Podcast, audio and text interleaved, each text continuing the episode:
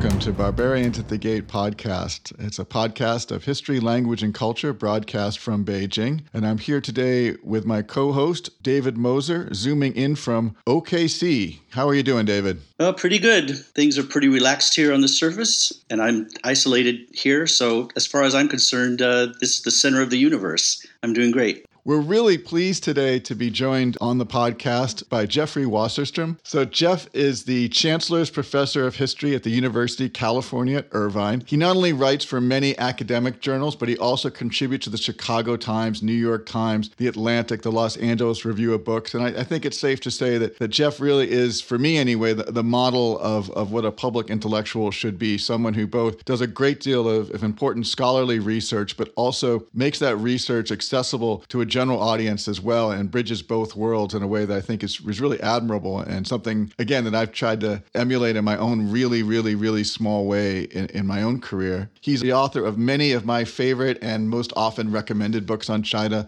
including, along with Maura Cunningham, China in the 21st Century What Everyone Needs to Know eight juxtapositions China through imperfect analogies from Mark Twain to Manchukuo, and most recently, Vigil Hong Kong on the Brink. And you're here today to talk to us about your latest book, uh, which is about the Boxers. Yeah, it's a pleasure to be here, and thanks for that very generous uh, introduction. So, Jeff, uh, just just dive in here. There's uh, this is a usual historian's problem, which is the Boxers' rebellion, and and all aspects of Chinese history have been covered so much by so many people um, in such great and so many great versions that the question is uh, what is the focus of your book? Uh, can you give us a kind of a thumbnail sketch of how your book is going to differentiate itself from all the other great books on the subject? Yeah it's, it's a tricky question because there are um, there are two really wonderful prize winning books from the 80s and 90s that I think about a lot. Joseph Esherick's The Origins of the Boxer Uprising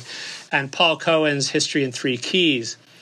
And I mean, one of the clear things that I think differentiates what I'm doing is a lot of the books written in English about the boxers end the story uh, where the credits roll for the Hollywood film 55 Days at Peking, which is basically when the foreigners who were trapped inside the legation quarter of Beijing are freed when this allied army comes in and uh, lifts the siege, defeats the Boxers and the Qing who have backed the Boxers, then that's where the story largely ends. And at, that's really just the midway point in a lot of the Chinese stories about the Boxer crisis, in which what follows is then months of a military occupation of North China in which a lot of atrocities are committed by um, Western troops and uh, troops from Japan and Russia as well. So one of the differences is that I just want to give both halves of that that crisis uh, attention. But the other thing about this book that's different is it's not really about the events as much as it is about the way the stories of the events are told the competing narratives between Chinese and Western accounts, but also the differences among Western accounts of it. And one of the things that I've become really fascinated with, and this is relevant to the present as well, is that even when people around the world seem to be following a single news story, if we think about the story part of the news story, they actually are interpreting it, interpreting it in very different ways because of the way it relates to stories they already know, things that have happened in the past that they think the current crisis is similar to. And that leads to some really radically different ways of thinking about 1900, even within the West. Americans and Britons um, thought of the events while they were taking place very differently, and how the events are remembered later uh, are remembered differently because of which parts of history uh, people thought were relevant at the time, and also what other things going on in the world were seen as re- related to what was going on in China. It's a globally minded book. It, it moves more more across the world than some other accounts do, and it moves more through time by thinking about what historical precedents were seen as relevant in 1900 and also the legacies 1900 has had afterwards you know one of the one of the things when i teach about the boxers one of the challenges i have is What do we call this? And the name of your title of the book that you're working on is Ghosts of 1900 Stories of China in the Year of the Boxers. And that seems to get us out of this, uh, kind of get around this debate. Uh, is it a boxer uprising, boxer rebellion? I often call it the Boxer War. I'm curious your thoughts on that and maybe why you avoided choosing any one of those terms for the, the working title of the book. Yeah, so there, I mean, I joke about the fact that Boxer Rebellion is a perfectly good term, except they didn't box and they weren't rebels. You know, they they did use martial arts techniques and one of their names for themselves in Chinese refers to righteous and harmonious fists. And some of their critics call them the fist bandits in Chinese, Quanfei. So Boxer Boxer is okay. You know, it's not great because it, it conjures up images, including sort of bad cartoons about showing them as if they had boxing gloves or something.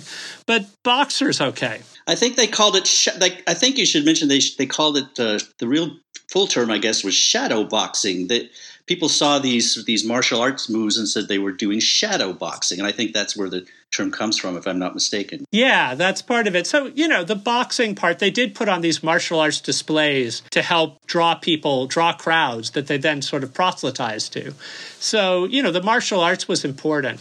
The problem is really rebellion. Rebellion suggests that they were trying to overthrow the dynasty, when in fact their enemies were the Christians, their enemies were the foreigners. They appealed, they claimed that they wanted to basically restore China to control by the dynasty and help the dynasty out that they were kind of loyalist militia. So rebellion um, has a real problem there. Uprising works better. You know, Joe Esherick uses that in um, his Origins of the Boxer Uprising. The problem there is that by the end of the summer, the uprising is over, and yet the crisis continues. And so I think uprising can kind of lead you to downplay the the military occupation afterwards. So that's why just calling it the year of the Boxers suggests all of 1900, or actually a little bit from sort of January of 1900 through February of 1901, which was the Gengzi year, from Lunar New Year to Lunar New Year. That is how it's often referred to in Chinese texts. Some Chinese texts refer to it by referring to the group, but some just refer to it as the chaos or the tragedy of the Gengzi Nian. And so I kind of like playing with that year of the boxers as a way to emphasize the before and the after both being important. Maybe maybe talk a little bit about how it plays out differently in China and maybe some some historical parallels that we Westerners would not even consider, but but the Chinese might, or a, a historian, someone like you who finds interesting juxtapositions, would be good at this. I think. so yeah, I I mean the film Fifty Five Days at at Peking is just wonderfully uh, over the top in many ways, and it's basically a western. It really casts it as a kind of Western. The boxers end up looking a lot like Native Americans in classic Westerns. And that was a trope of how I mentioned that the British and the Americans saw the events a bit differently while they were taking place in 1900, thinking about comparisons and juxtapositions. In the British press, there was a lot of talk about the Boxers being similar to the people who'd risen up in India and had trapped some foreigners in a siege in 1857. So in the siege of uh, Beijing, there was a lot of discussion as, oh, this is like Lucknow, what people experienced uh, 43 years before. But in the U.S., there was some discussion of it as being like a ghost dance rising, because the ghost dance rising had um, Native Americans who thought they could make themselves invulnerable to bullets, which the Boxers did as well, thought they could call spirit soldiers down, like the Boxers did as well. And actually, before 55 Days at Peking, long before it, Buffalo Bill's Wild West show in 1901 put on a reenactment of um, a battle in China in which Native American cast members dressed up to play the boxers and were defeated. And here you had the ending, the kind of Hollywood ending was first put on in Madison Square Garden with Buffalo Bill and Company, where the white men on horses defeat the Native Americans dressed up to be boxers, and the American flag goes up on stage, and the crowd uh, cheers. There's a wonderful article about this by, by John Haddad, the, the Wild West Show Goes East, I think it's called. And he points out that one member of the audience wasn't there to cheer. It was Mark Twain, who actually thought that the boxers had um, a certain justification to want to kick the foreigners out of their country. And so he left even though he, he and Buffalo Bill were friends, because he didn't want to see this, what he saw as a travesty of the story of what had happened in China. One way the story is told in China is there are different ways it's told at different periods. So under Mao, it was told as the Boxers were heroes. You know, they had right on their side. They were trying to kick the imperialists out of out of China. They didn't have advanced enough views of um, understanding of capitalism and imperialism to lead a successful revolution, but they were essentially heroes. In later periods, sort of from the reform period on, the kind of anti modernization side of the Boxers, the Boxers didn't just kill Christians, they also tore up railroad track and tore down telegraph poles because they had some beliefs that those kind of Western objects were destroying the feng shui of the, the land, were disrupting the natural order. So the, the Boxers aren't easy to square with the kind of vision of China as a modernizing uh, technological state now. But the invasion by the foreign armies is now what's really emphasized as the terrible part of the story. So, what you have in a lot of um, Chinese versions of the story that you learned about, say, in school on the mainland now, you kind of have a certain amount of attention to the Boxers, and they're, they come across as a group that had strange ideas but a justifiable grievance. And then you have the foreign armies come in, the Baguo Lianjun, the eight allied armies, because of eight different foreign powers contributing soldiers, that then carried out an invasion and committed atrocities and did terrible things uh, to the people of China. So you end up with something if people are saying now that something's happening in China that is reminiscent of 1900. If you've grown up or you're familiar with the Western story, you might think that what's familiar about 1900 might be xenophobia on the part of um, hyper nationalist young Chinese who you say, well, are, are hating the West and are irrationally like the Boxers. But you might have from a Chinese side that when foreign powers are treating China unfairly or the Chinese people unfairly, that's a reminiscent thing of 1900. And um, I had a direct experience of this. One of the only times I've been in China when anything dramatic happened. I'm usually there at fairly unimportant times in history. But I was there in 1999 when NATO bombs had hit the Chinese embassy in Belgrade, killing three Chinese people. And there were protests against American and British imperialism because NATO was carrying out these bombing raids against Serbia to push back against uh, ethnic cleansing in Kosovo. But China was an ally of Serbia, and so this was actually seen as NATO, uh, a group that has shares some of the same characters as that Baguo Lianjun, eight allied armies term, and shares some of the same members as that eight allied army. That the idea in the Chinese press was this was foreign powers getting together to transgress against another country's sovereignty, and Chinese people were dying again. So, one way that the Belgrade bombing was understood in Chinese discourse was it's like 1900. Here we are almost 100 years later, and still the kind of abuses are going on that happened in 1900. So angry young Chinese gathered outside the American embassy and the British embassy. The American ambassador was trapped inside the embassy for a certain amount of time. Uh, at the high point of the Boxer uprising or most tense moment, foreign diplomats were trapped inside their um, their houses. So USA Today said, "Look, this is almost hundred years after the Boxers, and China still is doing the same kind of thing." And the Boxers were supported by the Qing dynasty. Um, the protesters who were out on the streets denouncing American imperialism were being backed by the Chinese Communist Party. So you could see how there was a way in which you could squeeze that into the 1900 narrative, but it's totally different 1900 narratives on both sides that were being invoked. So you had this odd moment of, of people saying, isn't it kind of like 1900, even though we're almost 100 years later? Uh, but what they meant was something radically different. Jeff, I have a question. Maybe this is a, it's a teaching question. You know, I'm sure that many of your students over the last few years, especially for modern Chinese history courses, have been from China or from Hong Kong or from Taiwan. And I'm always curious, you know, when you're teaching this in a, um, in a lecture or you're going over, say, a, an event like the Boxers, and of course, there are different interpretations, and people, of course, are coming out of different educational background. In the case of American students, this may be the first time they're ever hearing that this even happened. But obviously, for students who grew up in Asia, particularly in China, this has been something that's been part of their education and media landscape since they could, you know, t- since they were aware. Have have you ever had any discussions, or has there been any moments in the classroom where you've had to interpret, if you will, you know, or or or maybe a better way of putting it would be to kind of um, reconcile some of these different interpretations? That's a really great question. I, I don't get that many students from um, China, even though Irvine has a lot from the mainland.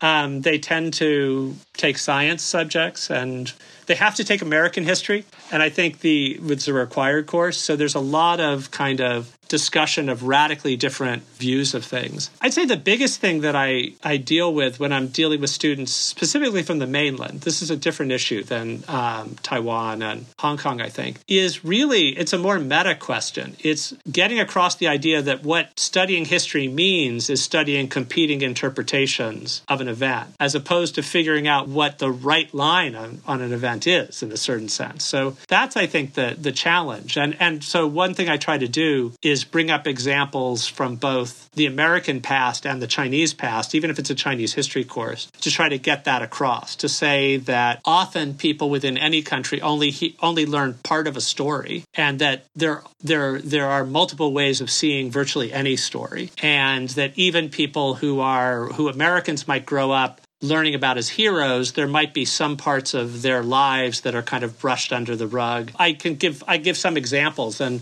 one of the examples I give to try to make this not being that China is the only place that gets it wrong. I say that you know in the United States, when you're growing up, you hear that Martin Luther King was a heroic figure and Martin Luther King is considered a heroic figure uh, in China too. So this can be a kind of meeting ground. And I'll say, well, but when young people in school in the United States hear about Martin Luther King, they tend to only hear about his I Have a Dream speech and they hear about his views of racial equality, which now the government has said he was in step with what the American uh, story really is. But what often gets brushed under the rug is his intense criticism of the Vietnam War and his actually intense criticism of some things that we might describe as kind of capitalism and his concern with with poverty. And so I say, you know, actually then one of the things about studying history in college is even with something that you think you know about, you want to say, well, what else was going on? And you want to discover, well, there is a Martin Luther King holiday, but there was a period when people were denouncing Martin Luther King for being anti-American. So what's going on? How what what's what are the stakes in this? And then that can be a way to lead into so let's take an event you know from Chinese history and let's think about what are the sides of that story that don't fit in with the narrative that the Communist Party has told you in your textbooks growing up. I just want to follow up on that for a moment too. How is the narrative different in schools in Taiwan and Hong Kong versus how this narrative is is portrayed in uh, in China? That's a really great question. It's actually something I'll um, I'll dig into now that you've you've asked it. I've been I, I haven't focused on that that so much. I mean, I know that there's a way in which uh, the way that the terms get used in popular discourse now are quite quite different. That there is a way in which, um, for example, there wasn't a per- there there wasn't a period of romanticizing the boxers as kind of pure heroes. There was more of a tradition in both uh, Taiwan and Hong Kong of thinking of the boxer side of it, the boxerism, the way more like the way it's thought about in the West as group that was anti-modern and unscientific. So you actually have a fissure, um, a fissure on the boxers that you can go back to the May Fourth movement, which is something I know you've both thought about and uh, and written about. During the May Fourth movement, um, the May Fourth movement was a movement about science and democracy, and also about anti-imperialism. Uh, so radicals of uh, different kind of varieties around 1918, 1919. Some of them said what we need to do is completely differentiate ourselves from from boxerism which was Paiwaizhuyi, anti-foreignism, xenophobia. We need to take the best ideas from the West and combine them. We need to use the best ideas that are circulating in the world. And the boxers, that kind of rejection, the outside world, is antithetical to what we're doing. When the protests against imperialism during the May 4th movement in 1919 took place, the students, for the most part, were engaging in boycotts and other nonviolent actions, whereas the boxers had been violent. So they really tried to differentiate themselves. The Japanese press said, here are people criticizing foreigners, they're like boxers. The British and the Americans said, no, this is nothing like the Boxers. Um, you're really just trying to slander these educated, enlightened youths. A few years later, though, there was an anti British movement, the May 30th movement in Shanghai, which was again largely nonviolent. But the British said, oh, these youths, they're just like the Boxers. So they're kind of using this taint of So whoever was being challenged to discredit it tried to say it's just like the Boxers. But among Chinese intellectuals, the tendency was among the May 4th generation to distance yourself from the Boxers and to, to maybe say that yes, the invasion that took place at the end was some some bad things were done by the foreign troops, but you focus on the mistakes that the Boxers made that that, that created the whole problem. But the Chinese Communist Party comes along, and there's influence by the anti-imperialism of, of Leninism and so forth, and there starts to be a reevaluation of the Boxers to see them as flawed, but to place them within this kind of larger narrative of, of imperialism. And you actually have a key figure in the May 4th movement, Chen Duxiu, who writes a piece in 1918 in which he's very critical of the Boxers and then a few years later writes another piece after he's become a founder of the Communist Party that talks about the two the mistaken views of the Boxers and is a kind of self-criticism of sort of saying now wait let's not put the blame on the wrong side here uh, imperialism and foreign impredations against China are the problem. So you end up in a way, you can see those two strands. Taiwan, the story is told more in that sort of early Chen Duxiu moment, where uh, you've got this kind of focus on the need for enlightenment as opposed to uh, xenophobia. And, you know, there there is a critique of foreign aggression against China but you emphasize distancing yourself from from the boxers. So that would be part of the story of uh, bringing Taiwan and Hong Kong in. Okay, so Jeff, let's let's wrap it up with a question that attempts to sort of bring all of that to the present time because we are in this very special moment and Chinese uh, history that has a, this cyclical quality. And I, there's something that's been going around the internet about this uh, 60 year cycle, the Gengzinian that we talked about, uh, with the, the Boxer indemnity is referred to as the Gengzi Peikuan, right? Uh, but there's this this notion, this 60, 60 year cycle, which overlaps with the with other cycles the, the, the Tiangan Dizhi, the 10 heavenly stems and 12 terrestrial branches, and the, uh, the five elements the the Wu Xing, and that a particular, uh, particularly terrifying and ominous year are these. Uh, they call it the metal rat years, the, the, the years that correspond with the year of the rat, and also the metal element in the five elements. And some of those uh, events have been 1840. The Britain uh, initiated the first Opium War. 1900, of course, is the Boxer Rebellion. And 1960 was the Great Leap Forward. That was a Gengzinian. And then now 2020 is the coronavirus and it's another Gengzinian. You want to talk a little bit about some some correspondences or juxtapositions, as you say, between the Boxer incident and the coronavirus outbreak? Yeah, I think it's great to bring that up. It's another sort of views of the past or all can be altered in different places. I mean, we find it normal in um, the West to think about what was going on 50 years ago, or what was going on 100 years ago, or what was going on 200 years ago, and it's equally common to think in a Chinese mindset to think of 60 years or 120. Though actually now in China, you think of both. I mean, cent- centennials matter, and so do 120th anniversaries. So you have these time scales. So this would have been an interesting time to think back to 1900 no matter what because of uh, 120 years. And I think that the way in which, um, so a few years ago, it was the 120th anniversary of another devastating event for, for China, the loss to Japan in the War of 1894 95. And so when that anniversary 120th came around, there were speeches given. Let's remember what happened 120 years ago and how totally different the world is now. Look how far we've gone from then. That was a time when Japan was ascendant and China was descending. Now that could never happen again because China is once again ascendant. And so this was bound to be a year for reflections, but then this unexpected, really dark turn in, in, in the world took place.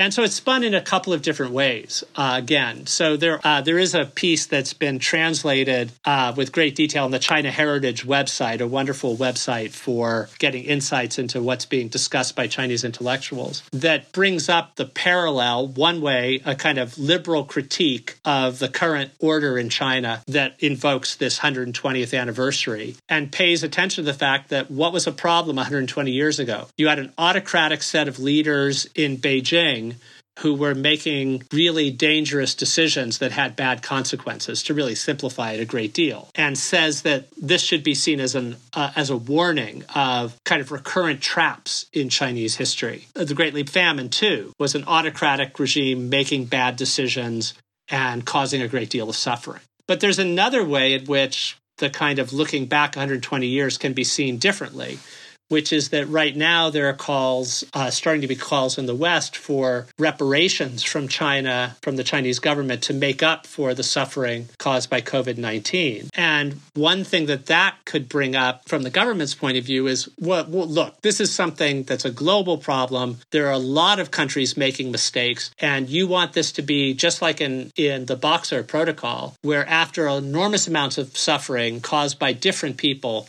the only people who paid were the Chinese government. Once again, it's it's another version of that 1999 thing where you could say that um, 120 years ago now, rather than 99 years ago, is a relevant point of contact, but what it means can be radically different that way. Meanwhile, in the West, nobody that I know of is really thinking about 1900 isn't the go-to year for thinking about COVID-19. The go-to years are things like 1918, 1919, or sort of strangely in America, 9/11 or Pearl Harbor. And this is, I think, for me, the meta thing, which makes me kind of more energized about the book I'm writing than I've been for a while, is it once again shows you that even when it seems that the world is all watching the following the same story, they're processing it through radically different ideas about history and the stories they tell that leads in very different directions. And that once again, we have it's a kind of an illusion to think that we're all following the same story because we're we're understanding in such different ways. In England, they talk about the Blitz right now as a referent point. In India, there's some discussion of of famines in the past. So it's it's something that even though there's a shared part to the experience that we're swept up in it that the way we make sense of it as human beings who make sense through stories and make sense through the history and the culture we bring to it can spin off in all these different directions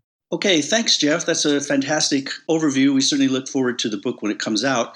Here at the end of the show, we usually have recommendations. I don't know if you have one, Jeff, uh, but why don't we start with Jeremiah? What's your recommendation? One of the questions I get asked a lot by uh, people who are traveling over to China or groups that are coming here is Is there one book I should read on the plane? And of course, there are so many books we can read about China, but the one book I generally recommend, if for no other reason, it's really concise and basically takes a plane ride to read is Jeff Wasserstrom's and Maura Cunningham's China in the 21st Century, What Everyone Needs to Know. It is a great FAQ on all things modern China, or really even going back even further than that. Everything from who was this Confucius guy to what were the Boxers all about to what was Mao's deal. If you're if you're traveling to China or you have friends who are traveling to China and they want uh, uh, something to handy to look at on their way over here and to really get a, a, a sense of the country before they land. Um, it's now, Jeff, I want to say it, it's in its fourth edition. Am I correct? Third, third.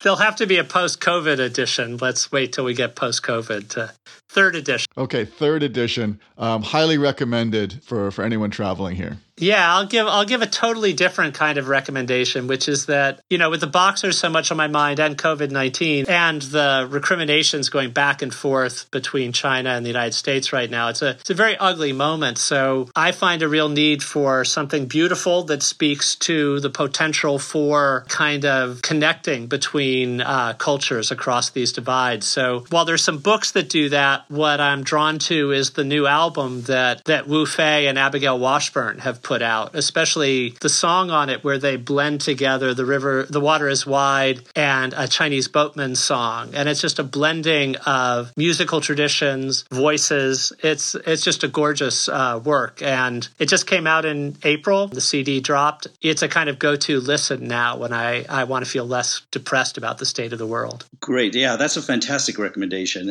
Everything they they do nowadays is just so fantastic, and it is that great blend of of China and the West. Um, I'm going to throw away my original recommendation and kind of expand on, on what Jeff mentioned toward the end there about the article that was published uh, and, and, and uh, translated and annotated by Jeremy Barmé. I just want to focus, uh, sort of highlight the, the author, who uh, is a woman named uh, Zi Zhongyun. Uh, and the title of the article, uh, An Old Anxiety in a New Era, we should really put this in the recommendations we, on the webpage. 更更是年的复思 I want to just highlight uh, Zi Zhongyun, which in a, in a tweet I referred to her as a guobao, a sort of a national treasure. This, this is a, a really amazing article, and of course, the translation by Jeremy Barmé is amazing. He, he is such an amazing translator. Just reading through and comparing the English and Chinese is, a, is sort of a semester course in Chinese English translation techniques. It's, it's, it's really amazing.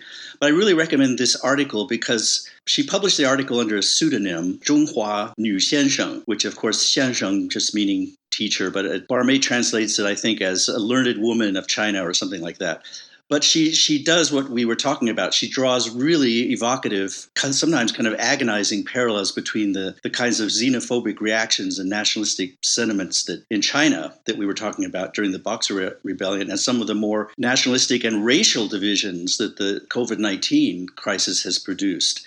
So it's a very, very powerful political statement. It, pulls no punches, is really, really worth reading. And also, it means something to me because actually, I only met Zi Zhongyun last year and was able to interact with her. But I have known her younger sister, Zi Minyun, for more than 30 years. She's, she's gone now, but she was a very dear friend, collaborated with me on the translation of Douglas Hofstadter's book, Gödel Bach, into Chinese. And it turns out that uh, her older sister, uh, this Zi Zhongyun, was the first one to have brought brought that book into the PRC and sort of was instrumental in having it translated. It's it's it's a very very powerful article and I think extremely well written and I strongly recommend it and also to Google her writing. She's a very prolific writer and is out on the web and, and has given many influential speeches I can't really recommend her too highly. Well, thank you, David, and thanks again, Jeff, for for coming on the podcast. I hope that you're staying safe and productive where where you are, and uh, hope to have you on again in the future. When is the book uh, scheduled to come out?